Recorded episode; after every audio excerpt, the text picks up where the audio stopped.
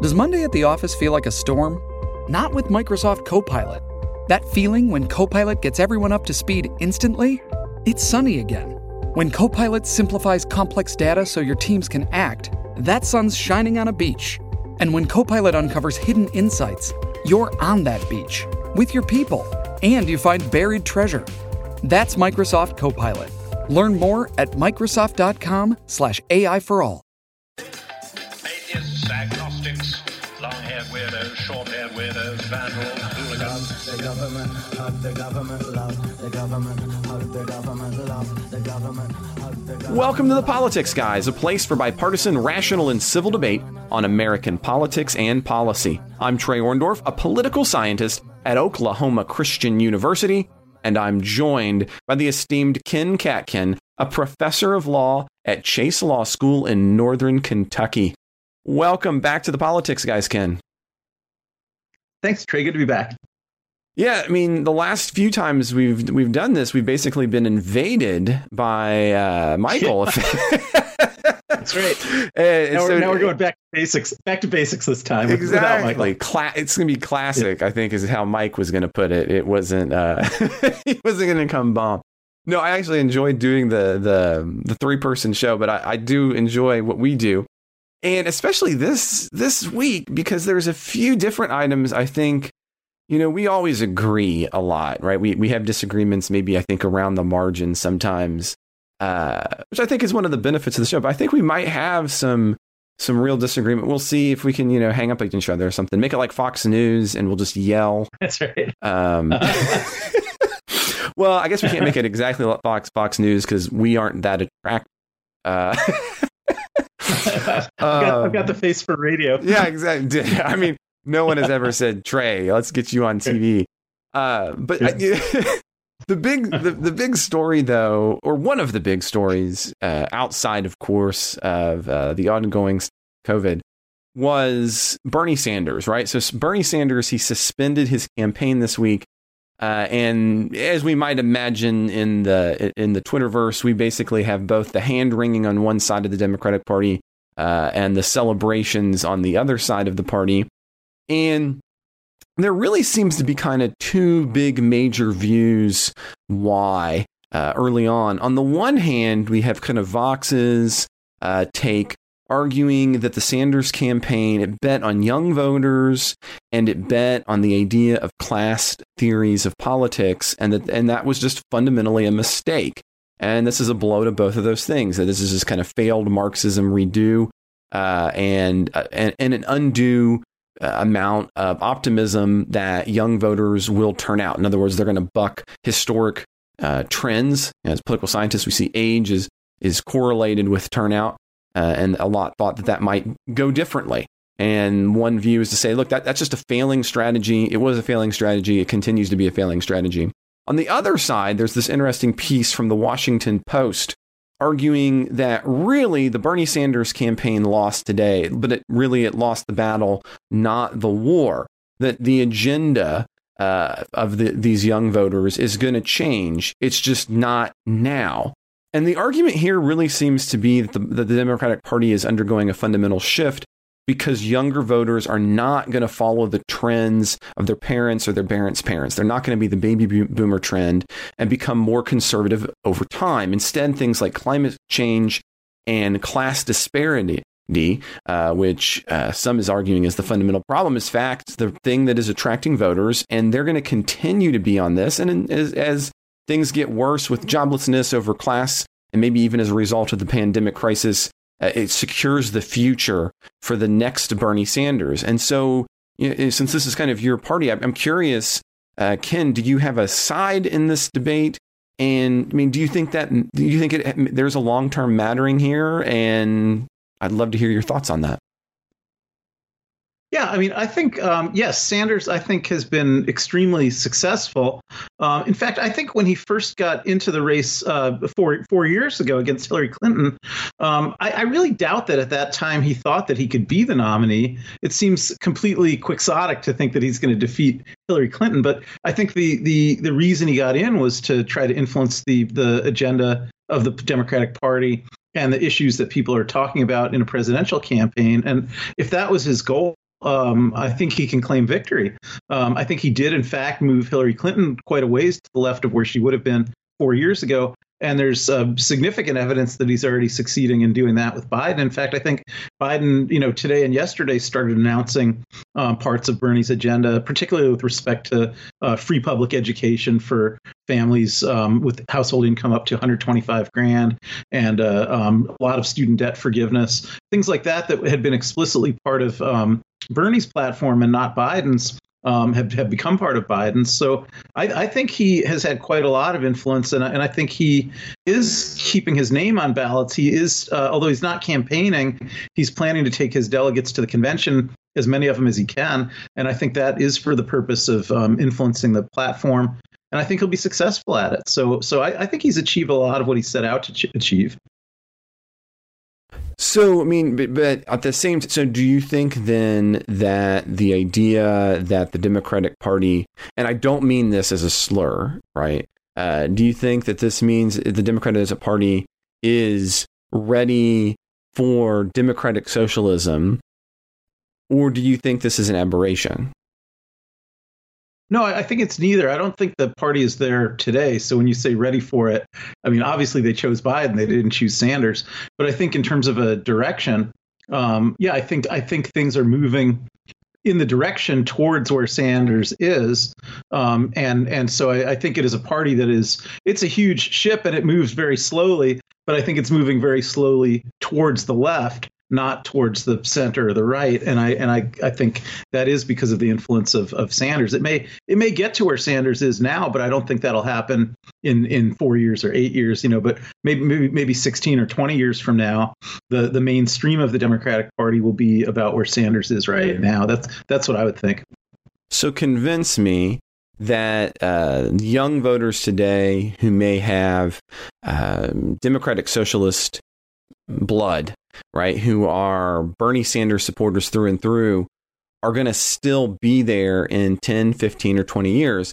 It seems to be historically the experience that those kinds of voters, they shift gears, right? As they become more involved in markets, they become less radicalized because markets are generally highly successful, and that the idea that, they're going to implode, which is kind of at the heart of the class argument, seems to kind of continually fail. So why then would this particular generation buck the historic trend as voters become older and more likely to be involved in communities and in markets significantly less liberal?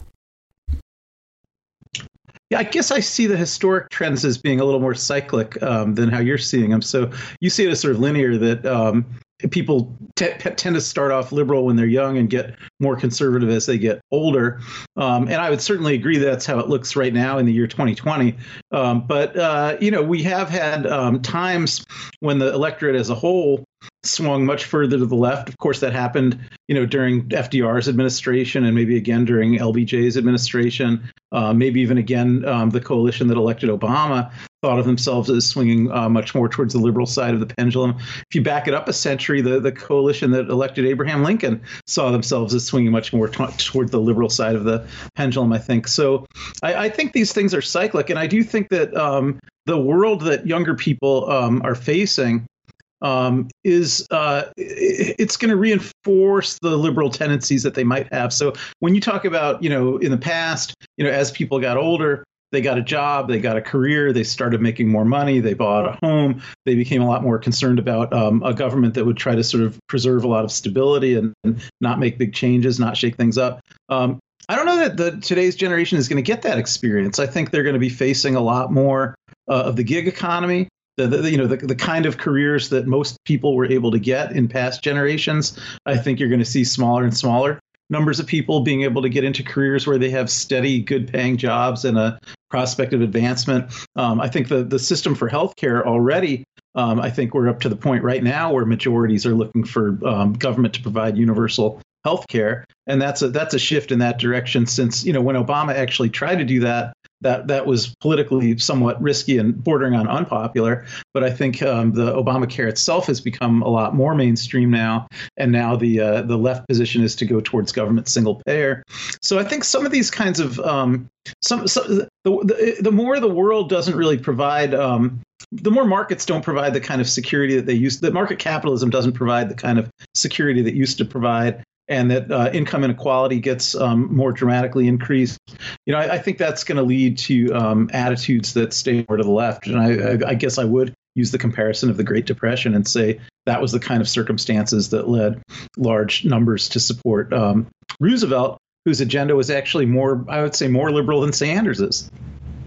No, I can't disagree with you on Roosevelt or his or FDR's push and where that would be on a liberal conservative perspective.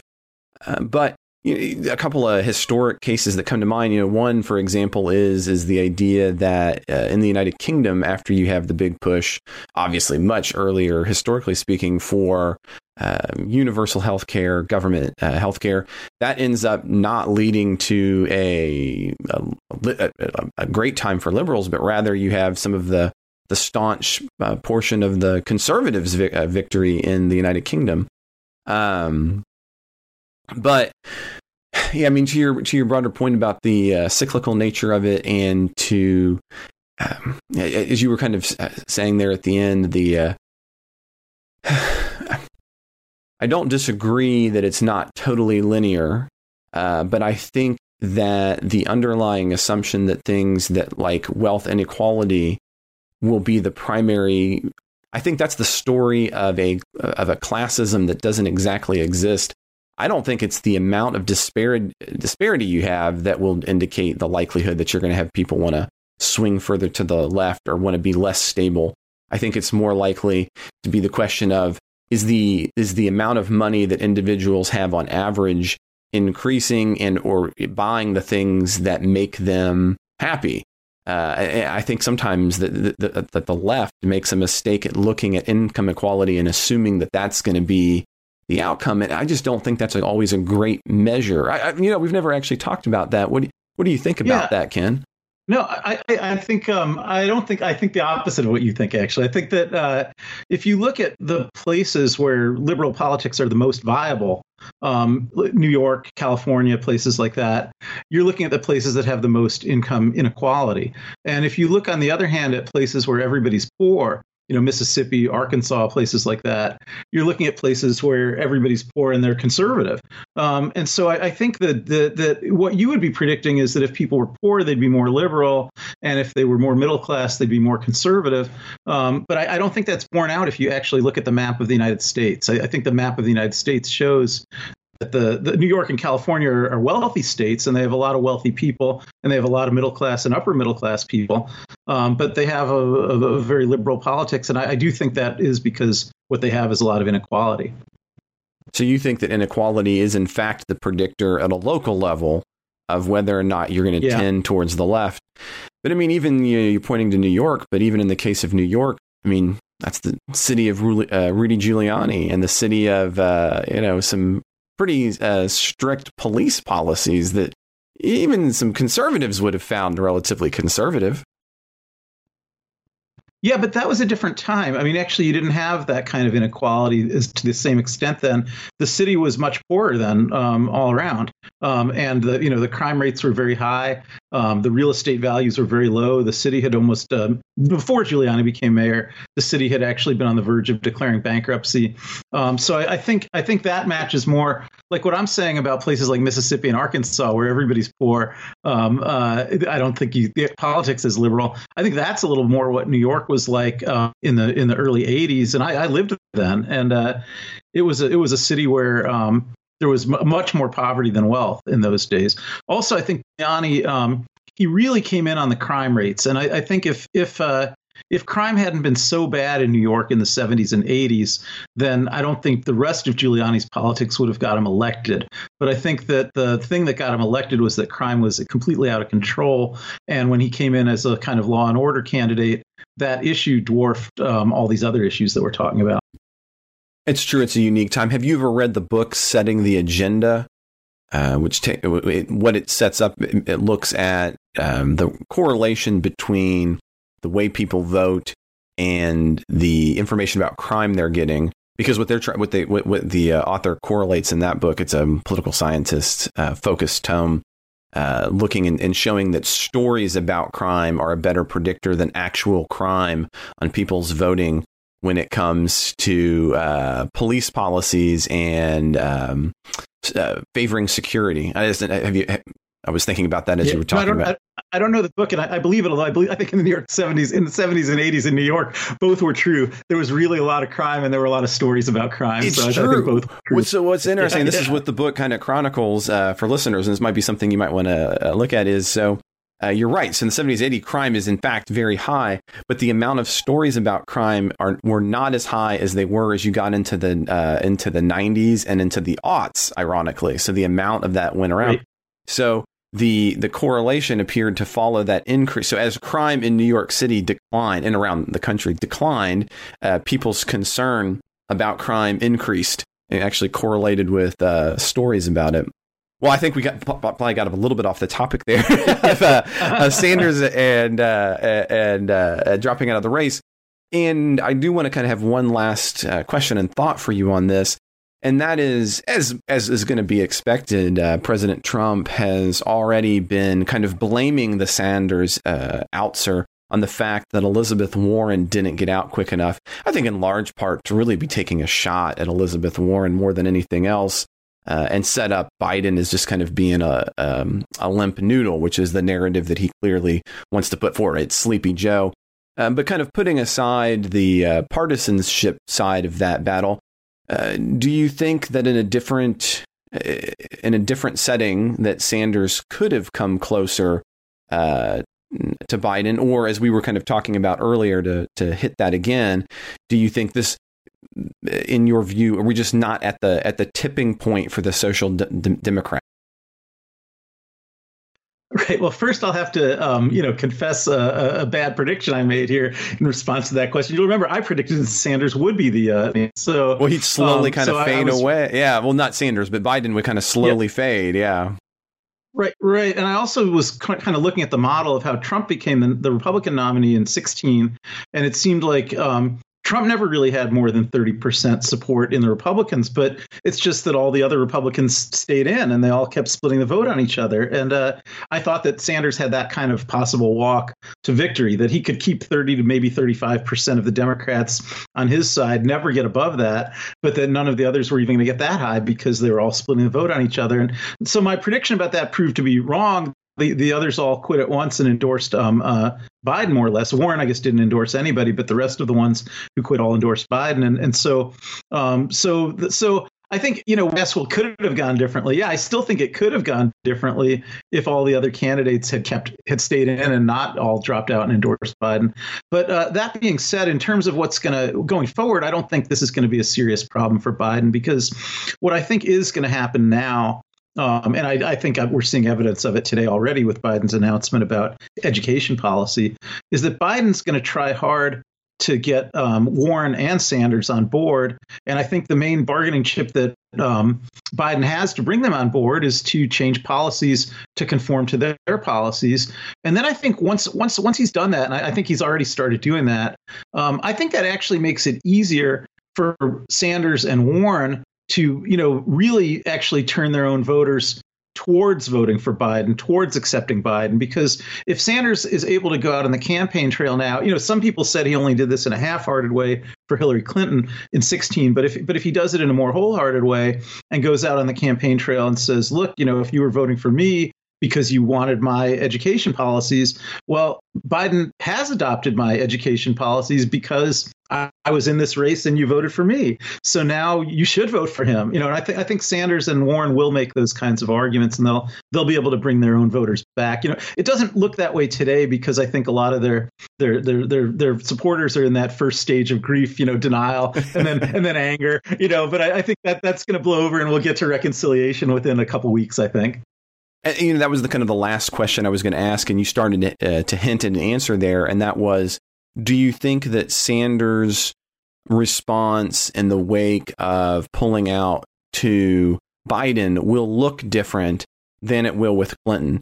Because I would agree with you. I think that he was very hesitant to support and push forward Clinton in a big way, and understandably so. That's not a shot at Sanders.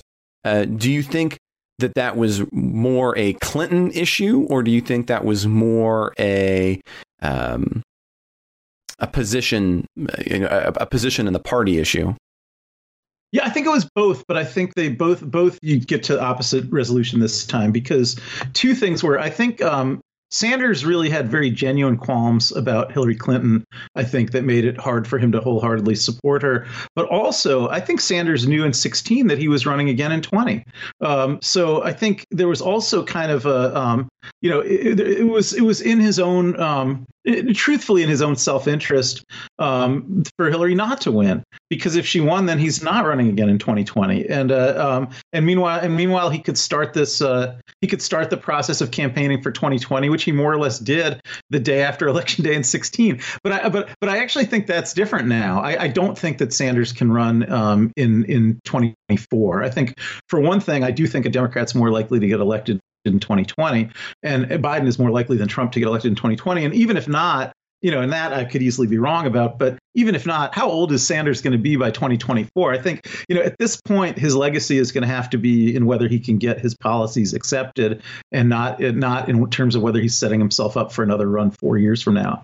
Well, I mean, if we look at the legacy, not to take too big of a shot at him, he has not been particularly successful at that historically, but we'll have to wait and see what happens. Not in the Senate, but I think he was successful in 2016 at pushing Clinton to the left on a number of issues. And I think he's going to be quite successful now in pushing Biden to the left on a number of issues. Well, let's turn our attention a little bit to, I think, something else that took it kind of married politics and COVID. And that was the Wisconsin primary. And heavens, have there been some strong views on this.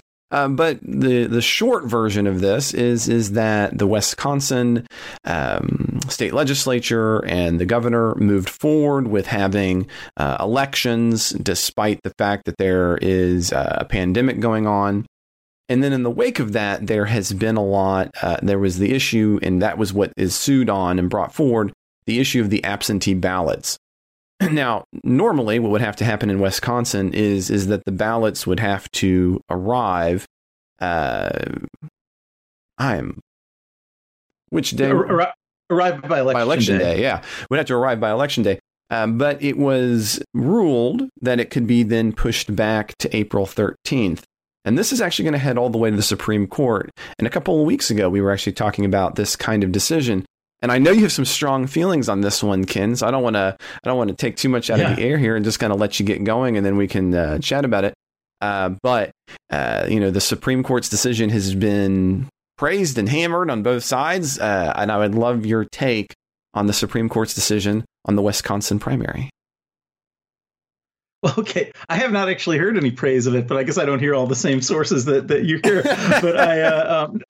But I've seen a lot of criticism of it as perhaps the worst decision in the history of the Supreme Court, or the worst decision since the Dred Scott decision, or, you know, perhaps more moderately the first since Bush versus Gore, but the worst since Bush versus Gore. But I think, you know, what happened here is that the governor was trying to get the legislature to postpone the primary, which is what happened in almost every other state, because there's a public health emergency and it's not safe for people in large numbers to turn out to polling places. And the danger is compounded by the fact that a lot of poll workers wouldn't work. You know, a lot of poll workers said, I'm not going to go risk my life and do this. So it was almost impossible to keep a lot of polling places open, particularly in urban areas.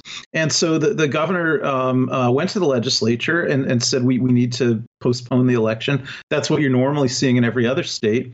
Now, the legislature here in Wisconsin said, well, no, because it'll be harder for urban people to vote than for rural people to vote. And the Republicans had the rural vote. And just for those kind of purely partisan reasons, they wouldn't postpone the election, even in the face of this public health emergency. So because of the denial of the right to vote, that was going to systematically and predictably cause particularly to voters in Milwaukee, where I think there's usually about 160 polling places, and they can only get 5 of them open. So all of the people in Milwaukee had only 5 polling places they could actually go to. And so it was impossible for most of them to vote. They have to stand online all day long, crowded in with a bunch of strangers when there's a coronavirus emergency. And that was the, not only the foreseeable result, but actually the intentional result. That was the reason that the legislature wouldn't extend the voting, is that they wanted to just make it so hard for people in Milwaukee to cast votes. And so a federal district judge and also the U.S. Court of Appeals for the Seventh Circuit, which is in Chicago, ruled that it would be reasonable to let everybody vote absentee as long as they voted by Election Day, and then to give 6 days after Election Day for the mailed-in ballots to come in. So there still had to be a postmark by Election Day. Nobody could vote later than Election Day, but the federal district judge ordered that the Board of Elections should wait a few days for the Election Day absentee ballots to come in and then count them. And the U.S. Supreme Court, in a decision that cited not a single statute, not a single case, not a single law, not a single specific provision of the U.S. Constitution, and that wasn't signed by any justice by name, no justice put their name on this decision, wrote a decision just saying no. The ordinarily we don't change election laws right before an election, and no reason here to depart from the ordinary rule, just completely ignoring the massive public health emergency and the very moderate nature of the departure from the ordinary rule. So I think that was an election was actually stolen. I think that democracy did not exist in Wisconsin's statewide election, and that in particular, although it was only primarily a primary election, there was a Wisconsin Supreme Court contested election. One of the Republican justices of the Republican Supreme Court was up for re-election, and by successfully suppressing the Milwaukee vote to an extraordinary extent, that seat was stolen. There wasn't a fair election. So here's my question about this, and mine is this: is so. Effectively, what everyone on the left is complaining about here is that the Supreme Court wouldn't overrule what the state legislature decided to do. So, I mean, on what legal basis can the Supreme Court decide, well, look, it's a pandemic, ergo, we now can modify the Constitution to the point where we can interfere with your primary election? No, nobody overruled what the state legislature did. The election day stayed the same. The only thing that was done by the governor's order and the federal district court and the federal appeals court agreed that this was legitimate under the statute as it existed. Election day was not changed. The only thing that was changed was that absentee ballot. People who actually voted, they still had to vote it by election day. The legislation didn't exclude that possibility. The legislation set an election day and set a process for having absentee ballots, but it's just the administrative regulations in the state that dictate things like as long as the election day isn't changed, whether you judge that by whether when the vote is cast or by when the vote that was cast is received. The statute, I don't think, got down into that level of detail.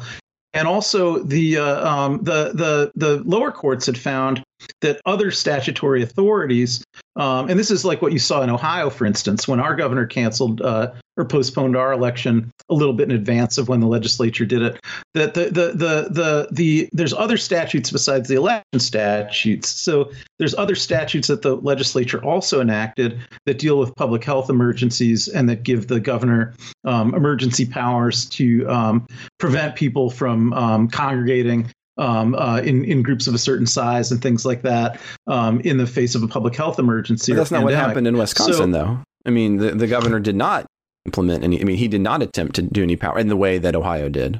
Wouldn't that be that would?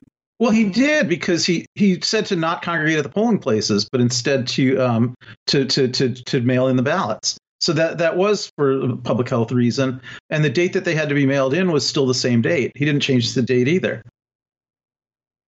No, I was saying was you were, but in the case of Ohio, that was actually the governor making a decision to end an election, whereas in the case, postpone an election. And in this particular case, you had a governor who was changing whether not the election, but rather the method by which one could cast a ballot. Yes. Yeah. The method, right, exactly, right. But that's because, again, it is responsive to the public health pandemic. It's a public health order that he has statutory authority under the public health statutes to make, because the polling place would be a place that it would be unsafe for that many people to gather. So under his public health authority, that allows him to order people not to gather in those kinds of places. He was therefore providing an alternate way that people could vote. So it's not, it's certainly, you could certainly argue that it's a little that the governor, I get your argument that he's looking for wiggle room to interpret a statute the way nobody interpreted it before, and that's right.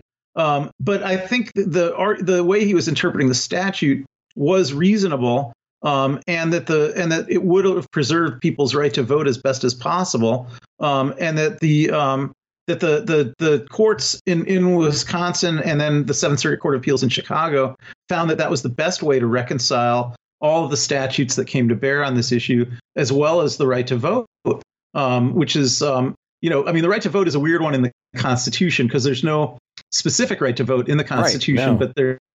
But there's rights not to be discriminated against on the basis of race or sex or poverty or age over 18. All of those are in the Constitution with respect to voting rights. And so here, I think to the extent that Milwaukee, you often have these arguments with did the Republicans not want the Milwaukeeans to vote because their Milwaukeeans are likely to be Democrats, or do they not want them to vote because they're African American? But those are overlapping sets, and there was a lot of disenfranchisement of African Americans here, and that is unconstitutional under the 15th Amendment. So that has to be also brought to bear in figuring out what the law really requires. But see, again, I don't disagree on the front that you could have that Wisconsin could have done what Ohio did and said, look, we're going to delay the election. We're going to postpone the election. And I further don't think that you have to think it's a good idea. I mean, the idea that you're going to continue forward with it anyway might be a bad idea. What I don't what I guess maybe we're a parting company is in the sense that we want courts to effectively under a crisis consideration. Think that they should have a greater role to play in the state in the state's managing of itself, and I mean the speculation on why do you want to do it one way versus another? I don't think that particularly matters. I mean, well, under the Constitution it matters if the reason that the Republican legislature in Wisconsin wouldn't let Milwaukeeans vote was because Milwaukeeans are African American voters, then that is unconstitutional. Well, they weren't not letting them vote. They were making them do something that was potentially a potential health hazard. Right, but it was for the purpose of not letting them vote. I don't even think there was any other purpose even offered. I mean, I think I never heard the Republicans say a single reason why they wouldn't allow the ballots to be counted that were postmarked on Election Day, other than that they thought it would give them a partisan advantage to not count those. They didn't offer any other kinds of reasons. And again, when you talk about the courts intervening or not intervening, well, because I don't think they've rebutted the what seems to be the natural and obvious consequence of what they did, which is that this was disenfranchising voters based on race. I mean, that's certainly the principal effect. And it seems to me like you could presume from the fact that it's the principal effect that it was actually the intended purpose. And if it wasn't the intended purpose, then what was the intended purpose? So undergoing the normal rules of law, if it's discriminatory, and I don't think I quite follow you, Ken. Yeah. Say that one more time. First. OK, so the when we talk about the normal rules of law, that has to also include the public health emergency laws. Those are part of the laws also. Right. So that there's things that there's powers that governors get under a public health emergency that they wouldn't have if it wasn't a public health emergency. And so that's part of the ordinary statutory law of the state. And so when the governor here says, well, we can't have the in-person elections because of the public health emergency, and we need to let everybody mail in their ballots so they don't have to come to a polling place. And since we're announcing this relatively late, some of these ballots, if they mail them in now, they won't be received until after Election Day. They have to be able to be accepted as long as they're postmarked by Election Day and then received within 5 or 6 days after Election Day. And that's what the governor, he gave that order under his own emergency powers as part of the public health emergency. Now, there was a dispute about whether that was within his powers or not. And that was resolved first in the federal district court and then in the Seventh Circuit Court of Appeals. And they all agreed that was within the governor's emergency powers, that the governor acted legally within the scope of his authority. And the Republicans, the legislature kept taking that all the way up.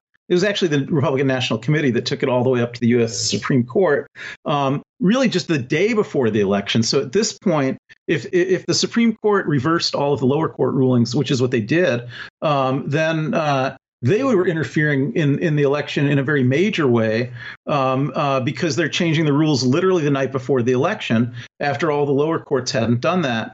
And so part of a typical constitutional case, if there's an equal protection case, typically, if the government does something that has a racially disparate impact, that does shift the burden of persuasion to the government to explain, well, what was the legitimate governmental purpose here? Why are you doing something that's adversely affecting members of one race? And in an ordinary equal protection case, that would shift a burden of proof onto the government to explain a purpose that's a non-discriminatory purpose. And I'm saying that wasn't done here. That there never was any non-discriminatory purpose offered. Well, so on 2 points there. So one, the Supreme Court ought not to have ruled because it didn't have enough time to rule. Ergo, it should have upheld the lower court, whether it agreed with it or not. Seems like that makes the Supreme Court kind of a pointless. I mean, I wouldn't ever hear you make that kind of argument in another case. I mean, so because of the timing of how your case comes forward, the Supreme Court should just simply defer to the lower court regardless.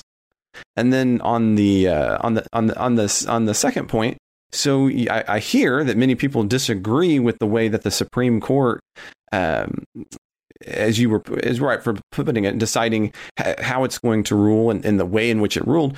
But that's what the Supreme Court does.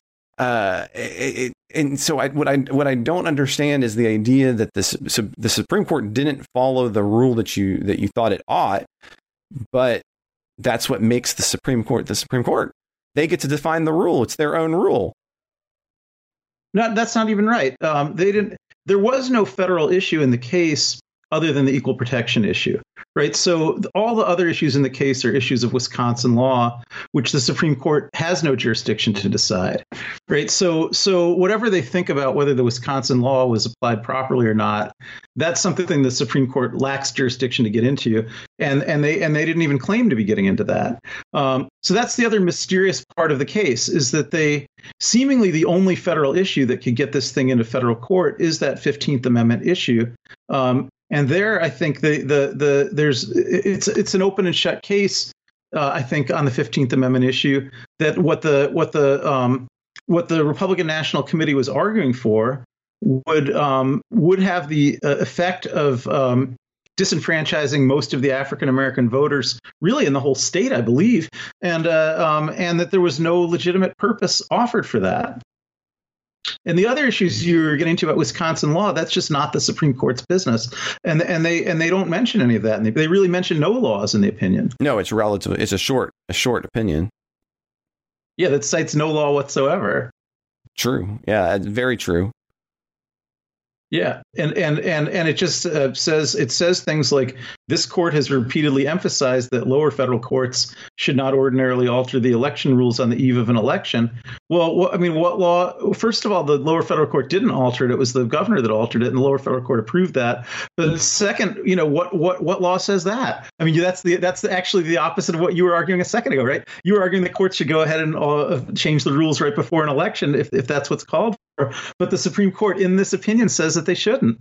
So in fact, the argument here is effectively that they are doing the very thing that they ought not to do by the standard by which they are ruling it. Yeah, their whole justification for saying that that they needed to reverse these lower courts is they're saying, well, the lower courts are changing the rules of the election too close to the election. But all the lower courts did was permit the governor to do that. They didn't. The courts themselves didn't do that. And the Supreme Court actually did do that. The Supreme Court changed the rule the night before the election. Okay, I can. Now that part of the argument I hear and I have sympathy with. I still think that the fundamental problem, though, lies at the state level, where you have a series of legislatures and governors who are not addressing these issues in a timely manner, and they don't really have the kind of statutory authority that they would like to have to solve these kinds of crises. I think in large part because they wouldn't be popular with their electorate. And so I agree with your drawing the analogy to Ohio, but I would suggest Ohio as having been a more successful version of it. And I think a lot of the ire that is directed at the Supreme Court is probably more rightfully directed at the state legislature and at the governor of Wisconsin. Well, but the state legislature succeeded in ending democracy in Wisconsin.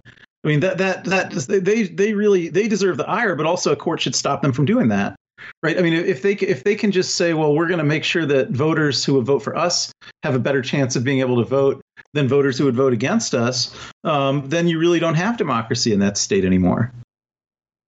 But I mean, that is precisely what state legislatures mean. Now, I mean, this is a broader question that we can discuss. Maybe state legislatures do that all the time. I mean, as a matter of fact, the ability to create districts to favor particular candidates over gerrymandering as it is, which, again, is why I suggest that I think that the real outlet for those is at the state level and the people that you elect. And you're right. I mean, depending on who you elect for state legislatures, that determines not only how elections for local office are going to be, it's also going to determine how national offices are going to be. And those are elected positions. I mean, but the people can't vote in Wisconsin. The people have been even before this election was canceled the other day. It's already the case right now that the majority of people in Wisconsin have voted for Democrats in governor and in both houses of their legislature. The majority of voters, there should be an all Democratic government in Wisconsin if the voters had the ability to vote Republicans out of office simply by casting more votes against them than for them.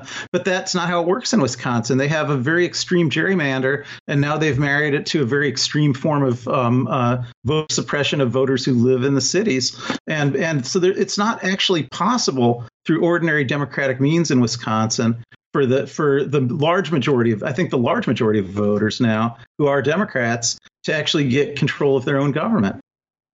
Well, no, I mean, in that case, I don't disagree with you, but that is the legacy of allowing state legislatures to determine the rules for elections. I mean, when you elect state legislatures, you are not only electing who's going to control it, but you are leaving fingerprints for years to come over how elections will be conducted. So, I mean, on that front, I don't disagree with you even a little bit.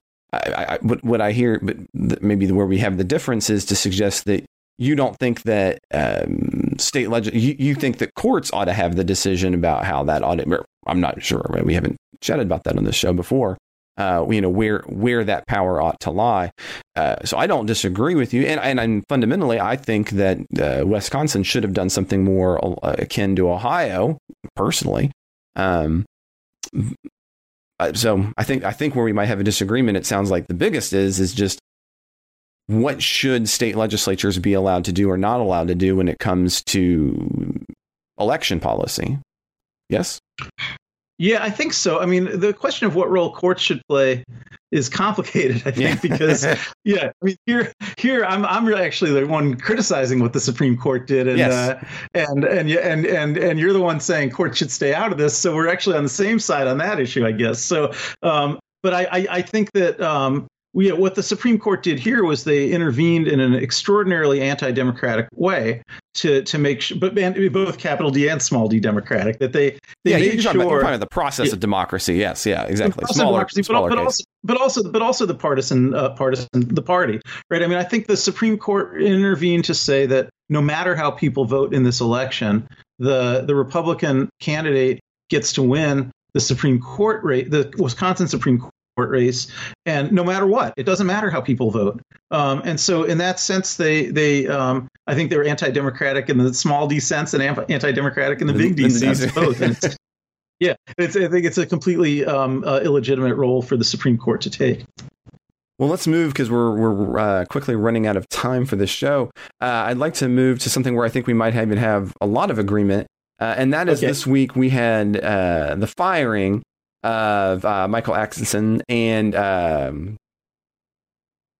I'm having a moment. Glenn Fine. Yes, Glenn Fine. Glenn Fine.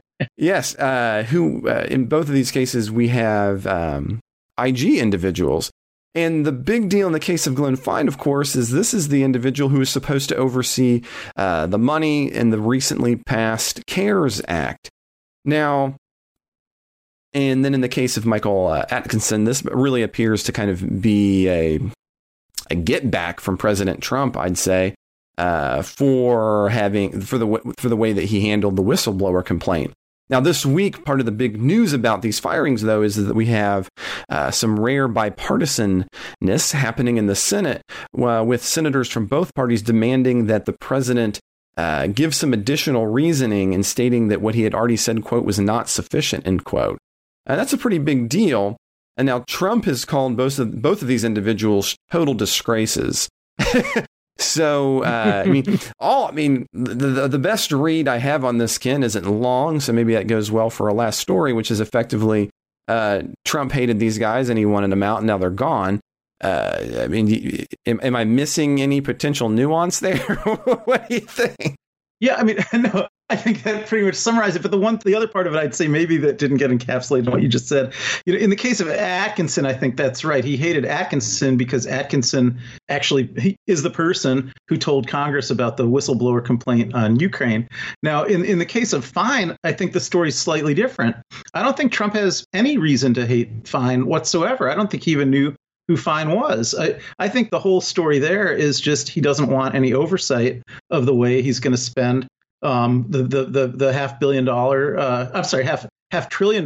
Yeah, I was going to say it's more than there's a $2 trillion stimulus. Yeah, right. So there's a $2 trillion stimulus bill, but $500 billion of that, 1/4 of the stimulus bill, is essentially a slush fund, and the Democrats had agreed to that part of it, in part because it was.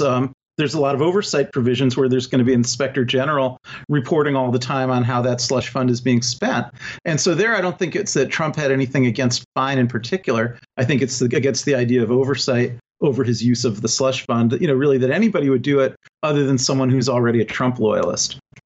Yeah. And see, in this, you know, not last week, but the week before last, I think when we were talking and I was actually on the show, I was the third wheel. And we were chatting about the CARES Act. We were chatting about the fiscal policy.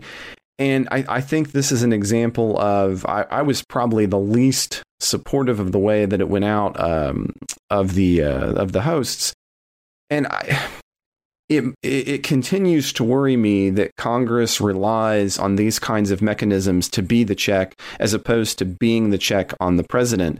And again, it's kind of all fun and games until you have a president who will do things that are sleazy. And I know this draws me some ire from some, but you know, President Trump, he does sleazy stuff.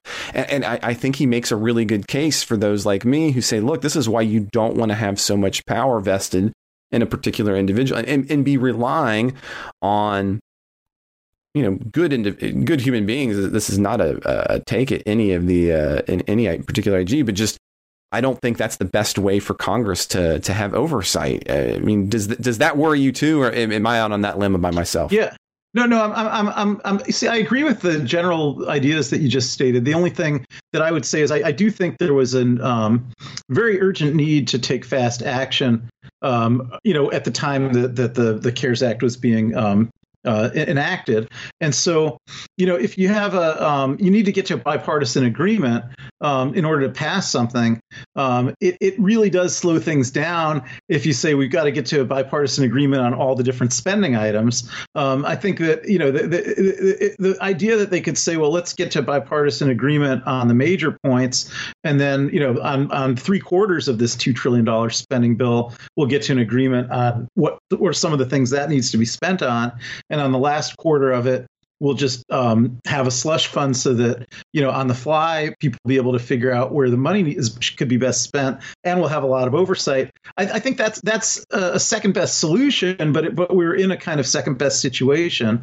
And, you know, a better solution would be that Congress should appropriate the money to what Congress thinks it should be appropriated for. But that really would slow things down a lot, especially when you have you need to get a two-party agreement on something. So I don't think it was terrible to do what Congress did. Of course, I think it would have been better if they would have appropriated with more specificity. And I do think, and maybe this is part of it, you mentioned how now there's a bipartisan agreement in Congress that they want more explanation from Trump about why he fired these inspectors general. I think it made McConnell's job a hell of a lot harder going forward that Trump did this, because McConnell still needs the Democrats back at the table to do all these next rounds of the stimulus bill. And so, for instance, we had seen where there'd been an agreement in principle yesterday or the day before about how to do the on the small business stuff. Right. And so I think both Democrats and Republicans have had bipartisan agreement in Congress that if you've got small businesses that are closed up now and not making revenues, and they're able to still keep paying the salaries of their employees, they should be able to get some money to help them through this. And so if you have a bipartisan agreement on that, then if you can also trust that the money will be not expropriated corruptly for cronies of the president, but instead will actually be delegated out on an open, transparent, and fair formula, then you'd have bipartisan agreement to go ahead with that. But if the Democrats start saying, well, once we appropriate this money, none of the oversight mechanisms are going to be honored, and all we've done is given Trump another $250 billion to reward his cronies and supporters and political donors, and none of it'll go to Democrats, then Democrats really, you know, how can they support a bill like that? So I think it smashes up a lot of the bipartisanship for Trump to destroy the oversight mechanisms. No, and you know, on none of those fronts do I disagree. The only bit that I'd add here as we kind of finish up is just simply that I hear what you say about, you know, when do we have time? And sometimes you have to make those things work in Congress. But what I fear happens is that one quick and seemingly necessary decision after another ends up leading to a series of actions by Congress that disproportionately puts power in the hand of the president versus Congress. And maybe that's part of the fundamental, maybe there's a flaw in the fact that if you're always legislating in those moments for expediency, which you kind of have to, you're always going to be biasing the president. Yeah, something else you could think about. But yeah, nothing that we can solve. Could I just say one more thing about that, though? Please. I think, you know, a lot of people were critical of the bailouts in 2008 and 2009 that gave rise to the whole Tea Party movement and everything. But I think, you know, even though occasionally Republicans would complain about things like the Department of Energy gave money to Solyndra and Solyndra donated money to Democrats. You know, you find a few examples like that, but by and large, you know, the oversight mechanisms in the 2008 bailout were transparent and effective. And, you know, given how much money was involved in those bailout bills, it was pretty well accounted for. It was pretty hard, even for the most partisan Republicans, to come up with more than a handful of examples that they could point to and say there was something shady here, there was something shady there. And I don't really think that was the fundamental issue of the Tea Party. It was just the spending of that amount of money in the economy, period. Right. So it wasn't a claim of being, you know, a slush fund in that sense. Right.